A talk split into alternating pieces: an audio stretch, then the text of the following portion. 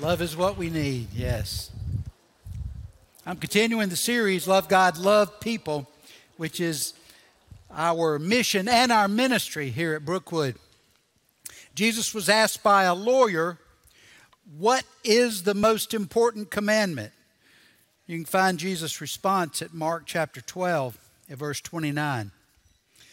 The most important commandment is this Listen, O Israel. The Lord our God is the one and only Lord, the Shema. And you must love the Lord your God with all your heart, all your soul, all your mind, and all your strength. The second is equally important love your neighbor as yourself, which is our theme today. No other commandment is greater than these. Brian dealt with four aspects of loving God with your heart, with your soul, with your mind, and with your strength. Today and next week, I will focus on loving others from 1 Corinthians 13, which is, of course, that passage that we're all familiar with that describes love. But Paul wrote that passage with a purpose. Every bit of the Bible was written with a specific purpose now, it applied specifically to one situation in a specific church, but it applies broadly to us even today because of the Spirit. But there are some adjustments. But Paul wrote to Corinth because this was a church that was practicing spiritual gifts, 1 Corinthians 1 7. They were a church that was largely following his teaching. Uh, there was some immorality, but they, it wasn't doctrinal. 1 Corinthians 11 2. But he rebuked them because love was lacking in the way they treated each other. Have you noticed that it's easier to have right beliefs than to practice right attitudes toward people? Believing the right thing is just intellectual, you can learn it. But practicing treating people with love, that requires some emotional growth, that requires some physical and practical acts, much more difficult. It's also easier to help people than it is to love the people you're helping. You can actually be patronizing almost condescending when you offer help. But it, but it requires love if it if our knowledge and our efforts are deemed pleasing to God. Even church growth. Church growth, more nickels and noses and numbers, church growth is not an appropriate goal unless it's motivated by a love for God and a love for people who don't know Him personally.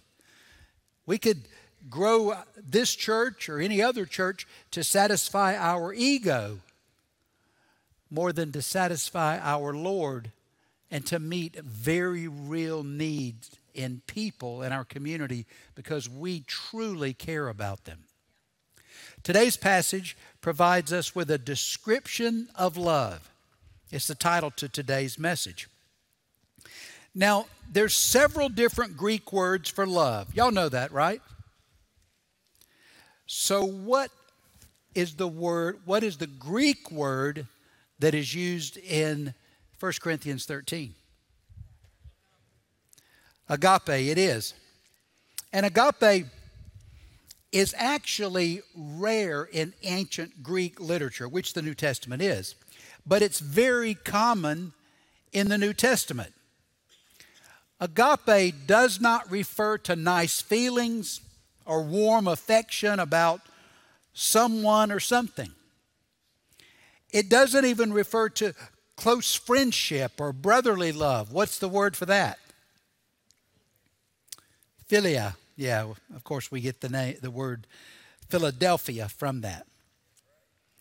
It never refers to romantic or sexual love. What's that Greek word? And you may be surprised to learn that word does not appear in the New Testament.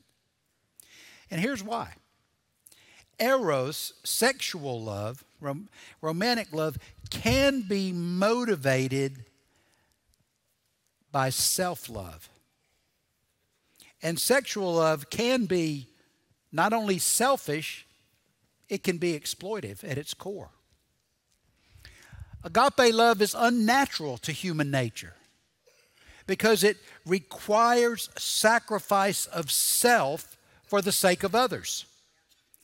Even others who are indifferent to us, even others who may dislike us.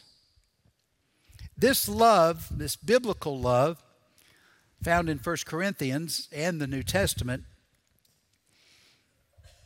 is a determined act of the will.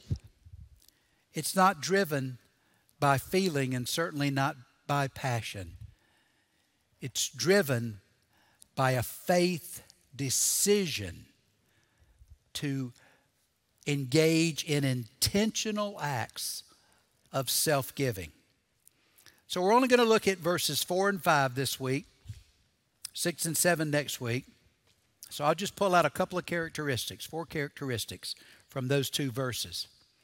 First, love, according to 1 Corinthians 13 4, remains self centered. You can turn there, but we're not going to, we, like I said, we're only going, going to deal with phrases found in two verses.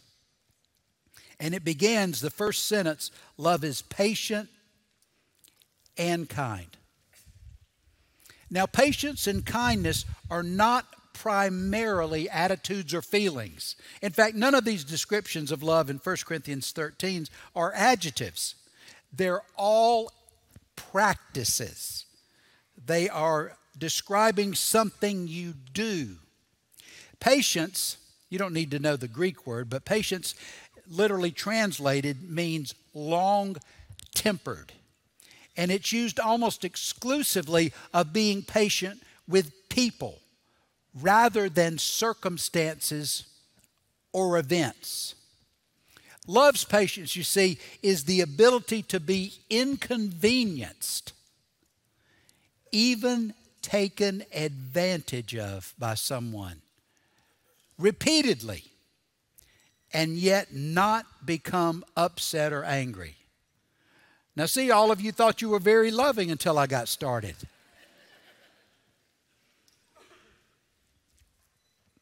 You see, if we love someone truly, they don't have the ability to make us upset and angry. You know, Leanne and I were um, eating dinner last evening with Aubrey, and it seems like every time I go there, she's got another child. but she has three now. And so, two boys and a little girl. And um, throughout that meal, I had at least, at least one of those boys in my lap almost the whole time. It doesn't make it real easy to eat with a child in your lap. Did you know that? And um, especially one of them who was six years old, and they both have very long legs. But you know what? I loved the presence of that little boy in my lap more than I longed for the taste of that food. And so, did I get to eat adequately? Not really. But I enjoyed having that little boy that wanted to be near me during that time. And, and that's what love is like. That's godly love. Now, in New Testament time, patience was a virtue only among Christians. Because in the Greek world, self sacrificing love and non avenging patience, well, they weren't respected, they were considered expressions of weakness. And these Greeks, they believed that heroes strike back always. And so vengeance was valued in New Testament culture. It is in ours. But God's love doesn't retaliate. Look at Ephesians 4 2. Always be humble and gentle, be patient with each other. Now, see, we don't mind that be patient with each other, but we have in parentheses, as long as the other always behaves appropriately toward me. But it's not in there, surprisingly. Be patient with each other, making allowance for each other's faults, ugly attitudes, mistreatment of ourselves, fill in the blank, because of your love. You see, it requires great faith to not take revenge because you have to trust that God will be fair in all things. Hebrews 10:30. Now kindness, we talked about patience. Kindness is the counterpart to patience. Patience, as I just explained, accepts mistreatment without getting angry. Kindness expresses compassion even when mistreated. To be kind means to serve, to be useful. In other words, it is actively doing good. So if we say that we're patient, then my question for each of us, including myself, is with whom? Patience is not just part of your personality, patience is expressed towards someone. And it's best, it's best uh, expressed towards someone particularly irritating. What about kindness? Are you kind? Well, if you say, Yes, I'm very kind, then I have to ask, Well, then what are you doing that's kind? Because it has to be practical. The word kindness refers always and only to doing something. So if you consider yourself kind, but you really don't make any efforts, what's the conclusion? Love also refuses comparisons. We continue in verse 4. Love is not jealous or boastful or proud. The Corinthian Christians, well, they were really spiritual show offs. Now, they had a lot of spiritual gifts, but they were always using them to compete with each other for people's attention and for admiration. And so they were clamoring for the most prominent positions and the most impressive gifts. But love and jealousy are mutually exclusive. Let that sink in. You can't envy someone you truly love. Jealousy or envy, and I'm using these terms synonymously, they're, they're both translations of the Greek core word. Jealousy means wanting what someone else has their possessions, their popularity, praise they're given, maybe even their appearance. And jealousy, in an even worse form, includes wishing the other person didn't have it. So it's one thing to say, I want what that person has, but it's totally a different thing to say, and I wish they did not have it. And you know, as believers, we have to recognize and resist jealousy within ourselves. Because unless you've noticed, there will always be someone who's a little better, who has a little more, who may look a little better. It's amazing what time does to us, you know? By some measures, I used to be considered good looking. What happened? but there's always someone that exceeds us. And so, if we're constantly in that competition, we're not loving toward them. If we want what another has and we wish they did not have it.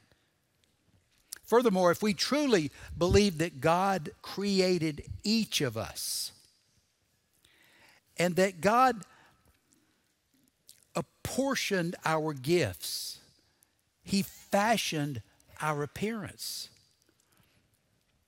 Then, if we are jealous of what someone else has, then we're undervaluing.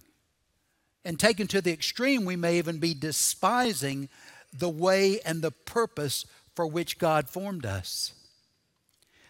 You know what? You need to figure out God's purpose for you because you have all the gifts, all the attributes, all the appearance necessary to fulfill your particular assignment. And if you're filled with jealousy, it means that you're longing or lusting for somebody else's assignment. But that's not the one you were called to. 1 Corinthians 4 7.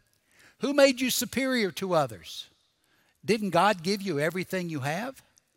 Well, then, how can you boast as if you, it were not a gift? When we love someone, see, we don't, we don't feel envious of them. Think about it. If you have children, are you, do you feel sad if they exceed you? If they win more awards, if they make more money, if they're more highly educated? Uh, does, does that bother you? They build more houses? Does it, or, or because we love them, do we feel a sense of joy? a sense of happiness so that you genuinely experience the positive emotion of someone you love exceeding you. That's how love behaves. Love's not jealous. So if you have a child, a friend, someone you love that's exceeds you in success or beauty or talent, you won't be envious you will be thankful. When's the last time you thanked God for the gifts of someone else? When the last, when's the last time you said, God, thank you for making this man so smart, this woman so gracious, so talented? That's what love does. We're glad others are being blessed by God. Boasting or bragging is the other side of jealousy. Jealousy is wanting what someone else has. Bragging or boasting is trying to make other people jealous of what you have. Now you listen to this because you, you, can, you can reject it. As well, of course, you can reject everything I teach you. I always tell you that. Think it through, but pray it through. I think the core issue of all bragging and boasting is insecurity. That person doesn't believe what they're trying to get you to think about them. Otherwise, why waste the effort? When someone, if you have someone, or if yourself, it's embarrassing if you discover it's yourself.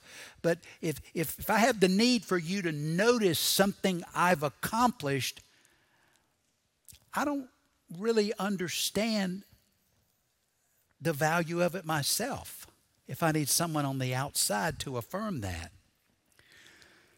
And boasting is perhaps the clearest expression of pride. Pride, interestingly, the word pride in Greek refers to to blow up, to inflate, to puff up. And in English, we would use the words uh, become arrogant or haughty or conceited.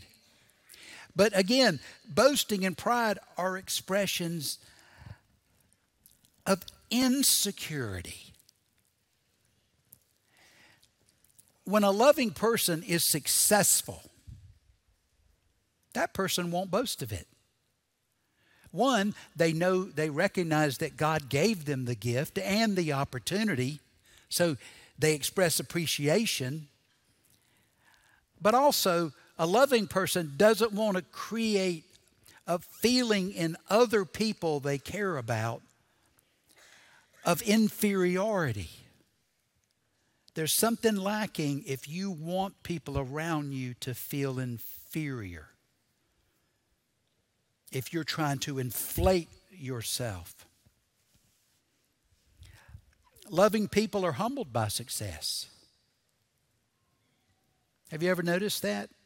Truly successful people that you, you wouldn't know anything about their success because they're humbled. They hold it lightly, they see it as a blessing and a gift. So they don't. They, they don't air it out or expose it to everybody trying to gain adoration. Now, I'm not saying there's anything wrong with being pleased about an accomplishment, especially one that you achieve by diligent effort. Nothing wrong with that.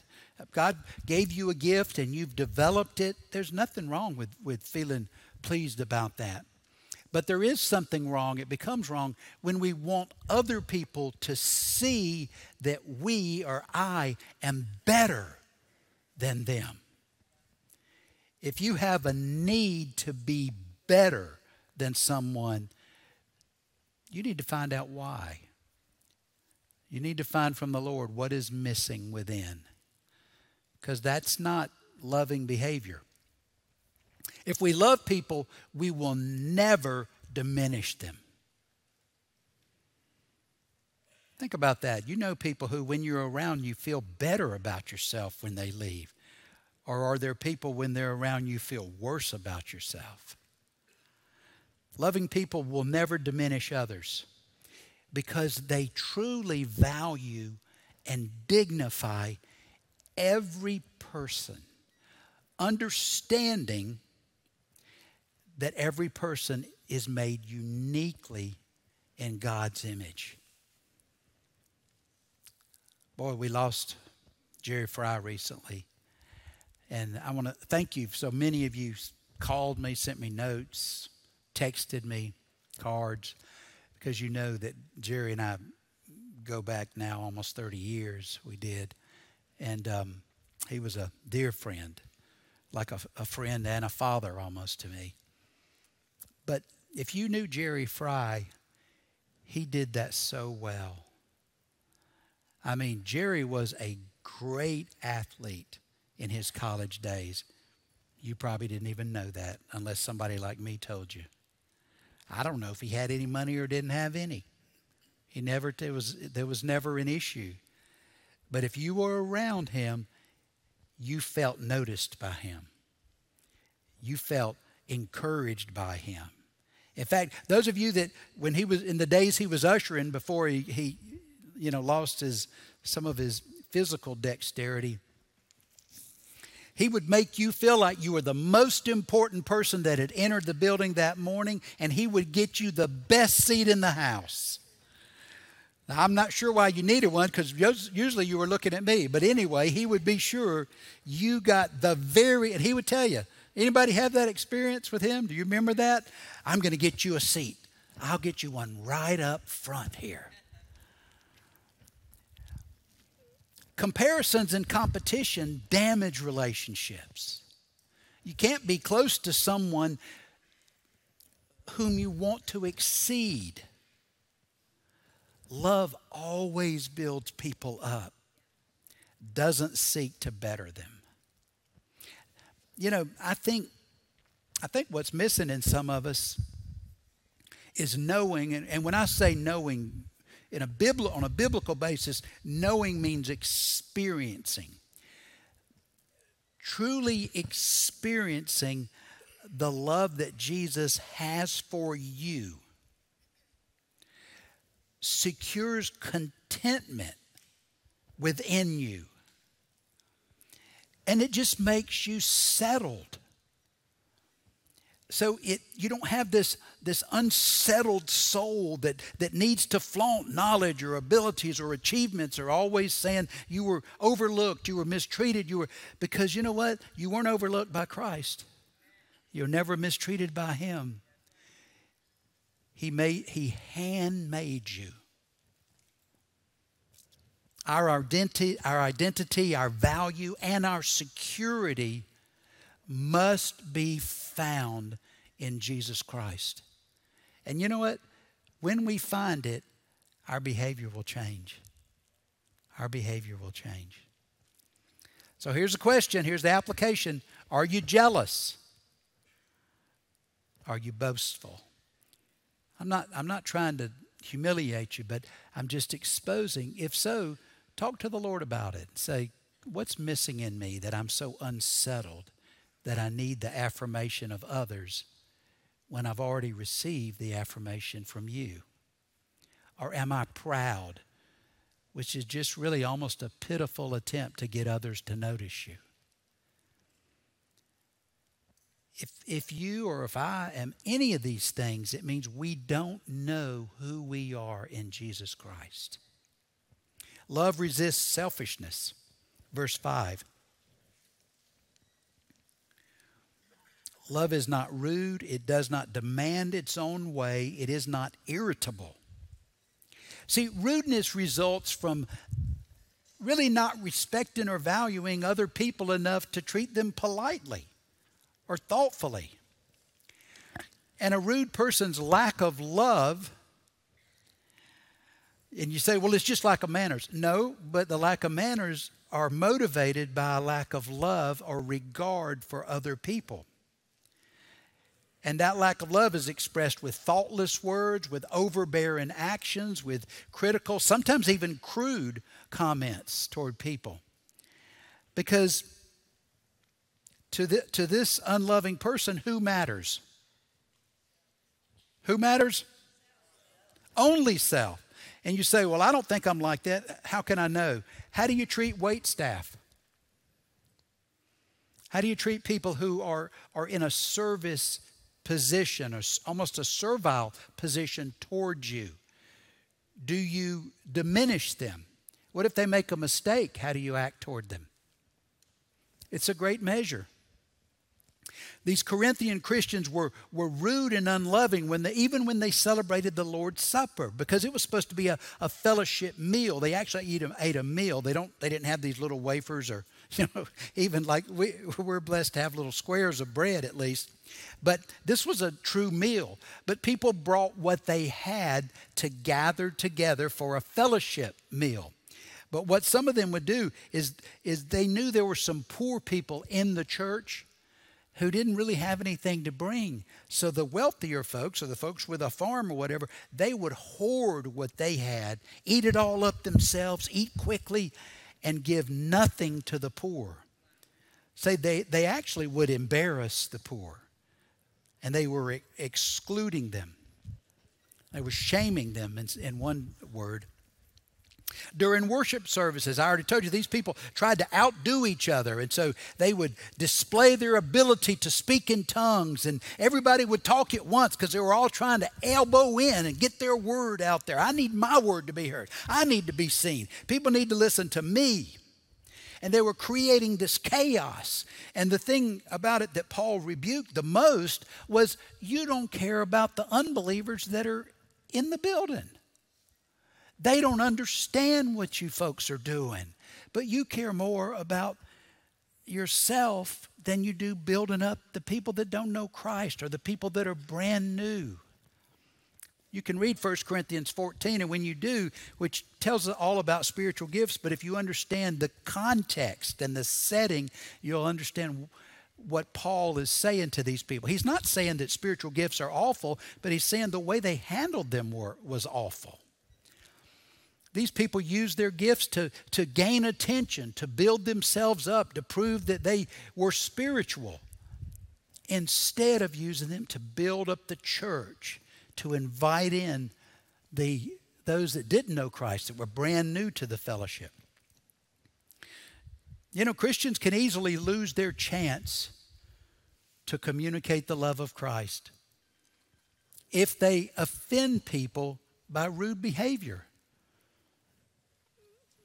We've all seen this happen. Hopefully, we haven't been involved in it, but we say something critical or harsh, and then we find out that one of the people in the group doesn't know Christ, doesn't go to church, and then we try to become religious and, say, oh, why don't you come to church with me? Well, there's no way they're coming to church with you.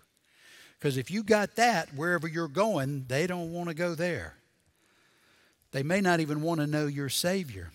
You know, my one of my daughters was a, a waitress in a local restaurant, and many of you have been wait staff, and some of you are wait staff now. But I've heard repeatedly that, and unfortunately, that wait staff hate to see big church groups coming because they tend to be demanding and stingy. Folks, your tipping matters. You know, I used to think, I'll confess, I used to think 15% was right until my daughter became a waitress, wait staff. And she said, no. In the evening, if the meal is more expensive, 15 might be all right or 18. But when you're at breakfast, you're at lunch, 20. And I'll say to you what she said to me. If you can't afford to tip adequately, you can't afford to eat out. Come up here and finish the sermon.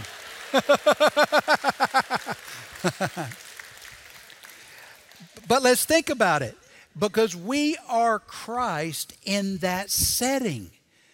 Do you think a Christ is stingy? Would an unbeliever want a part of a Savior who would indulge us being harsh, really, unfeeling, uncaring? And usually we're talking about five bucks or less difference, maybe 10. It matters, doesn't it? And it shows love. Demanding our own way makes my preferences and desires more, more important than yours. And I push everybody else out of the way, including God. And you know, this, this, this demanding my way is a need to control. And if you are controlling or you know someone who's controlling or live with someone who's controlling, I want you to understand that the need to control comes from fear. It may look like domination, it may look like anger, it may be demonstrated that way, but the root cause is fear. It's a deep insecurity. And if you say, well, you know, I'm like that sometimes, it's time to spend some time with the Lord to say, What is in me? What's broken? What wound am I acting out of? What's lacking that I'm trying to overcome by controlling people and situations? And if we're unloving, see, when we don't get what we want, we become irritable, maybe angry. Some of you quite surprisingly angry in expressing dissatisfaction. But love always, just put simply, loves puts others people first. And if you put other people ahead of yourself, it prevents dissatisfaction. It, it precludes irritability. Philippians 2, look at this. Don't be selfish. Don't try to impress others. Be humble. Thinking of others as better than yourselves. Don't look out only for your own interest, take an interest in others too. So here's a question Are you rude, demanding, or easily irritated? If so, you need to find out what's at the heart of that because none of those behaviors are loving. Love also rejects resentment.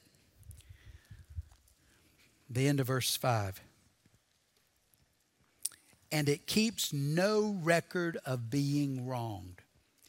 The Greek word behind um, keeping record is an accounting term, and it's um, a bookkeeping term referring to making an entry in a, a ledger.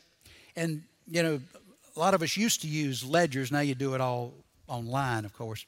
But the purpose of an entry is to make a permanent record that can be consulted in the future. But keeping track of offenses that have been carried out against you is sure to cause unhappiness within you, misery on those people on whom you're keeping the records, and you're going to unsettle everyone around you who has to hear you recite those wrongs. Because when we have a ledger, we tend to keep rereading it, at least rethinking it, but often repeating it for others to hear. So we, we spread misery and unsettledness everywhere, don't we? But if you think about it, in God's record, If you're born again, your name appears. But do you know what's beside it? Forgiven, or some word like it, like that, righteous. There's no list of your sins because those sins were eradicated in the death of Christ. And so his righteousness, his rightness with God is counted. It's accounting an accounting uh, reference as well, or reckoned to our credit. So God keeps and needs no other record. But when we keep records of our wrongs, it produces resentment.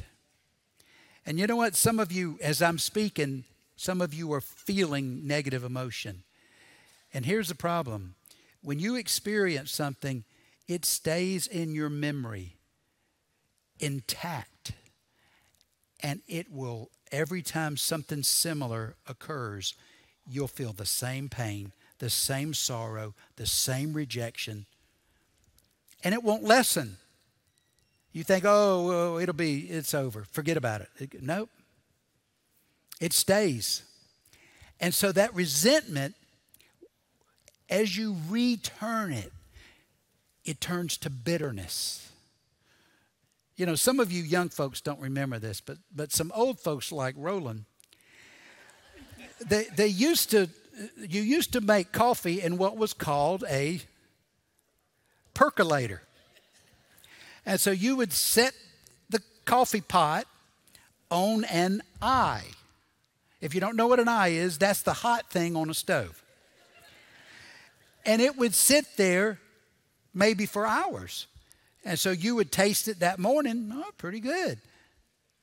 You taste it after lunch, ugh, like tar, thick, bitter, black. Well, you know what happens? if you hold people's wrongs within your heart and mind and you rehearse them, it's just going to get harsher, sharper, more bitter, more awful, and you will lead yourself right into depression. Love forgives. Love keeps no record of wrongs nothing is ever recorded for later reference.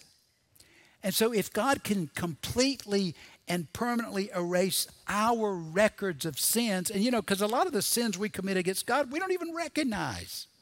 We certainly don't weigh them as, as awful. But if He can wipe them all away, how much more should we be able to forgive and refuse to rehearse the lesser wrongs that were committed against us. Look at Colossians 3. Make allowance for each other's faults. Forgive anyone who offends you. Remember, the Lord forgave you, so you must forgive others. Now, don't raise your hands, but how many of you are keeping records? How many of you are rehearsing what happened to you? How many of you are reliving painful experiences? And you wonder why you struggle with depression.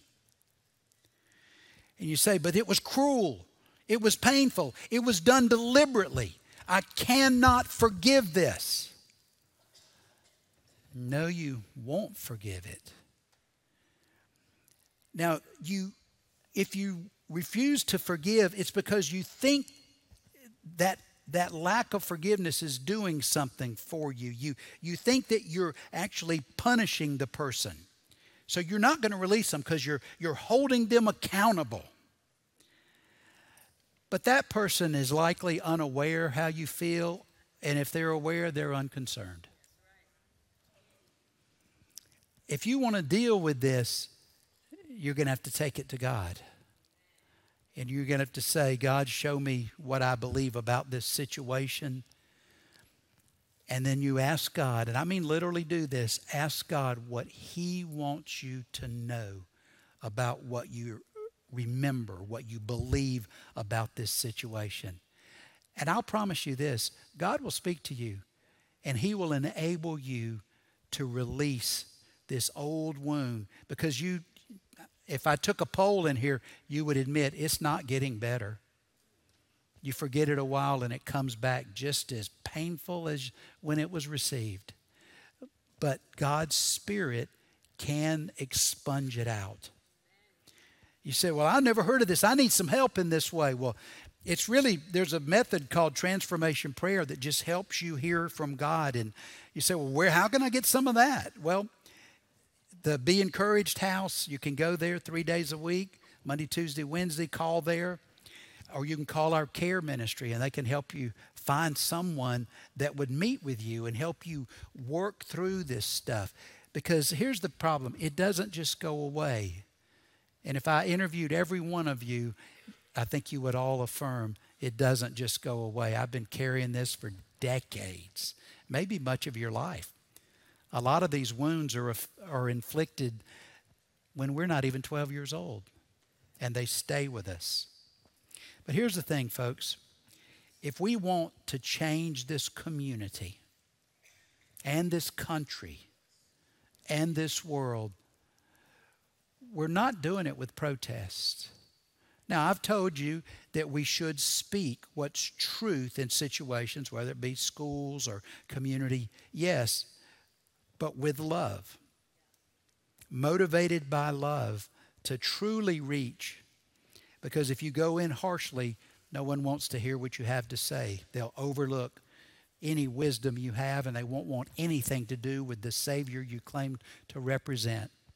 But Jesus said this at John 13 Your love for one another will prove to the world you are my disciples. And this includes the way we love people who aren't even yet disciples. Because if we are loving toward others, people will say, I, I, want some of what they have. But if we are unloving and harsh and cruel, they don't want anything to do with us, and they have no interest in the Savior we claim to follow. But I believe if we love each other first and love this community second, I believe the door will open for us to express good news in our midst. Do you want to do that? All right. Everybody have a step to take? Raise your hand if you see a step to take. All right. God bless you. Right, we will have care volunteers here, and they'll pray with you. They'll talk with you about these very issues if you'd like. Father, I pray that we would see ourselves as you see us, and we would desire to exercise sacrificial love toward each other in the very way that you exercise sacrificial love for us. In Christ's name we pray. Amen. Thank you for coming.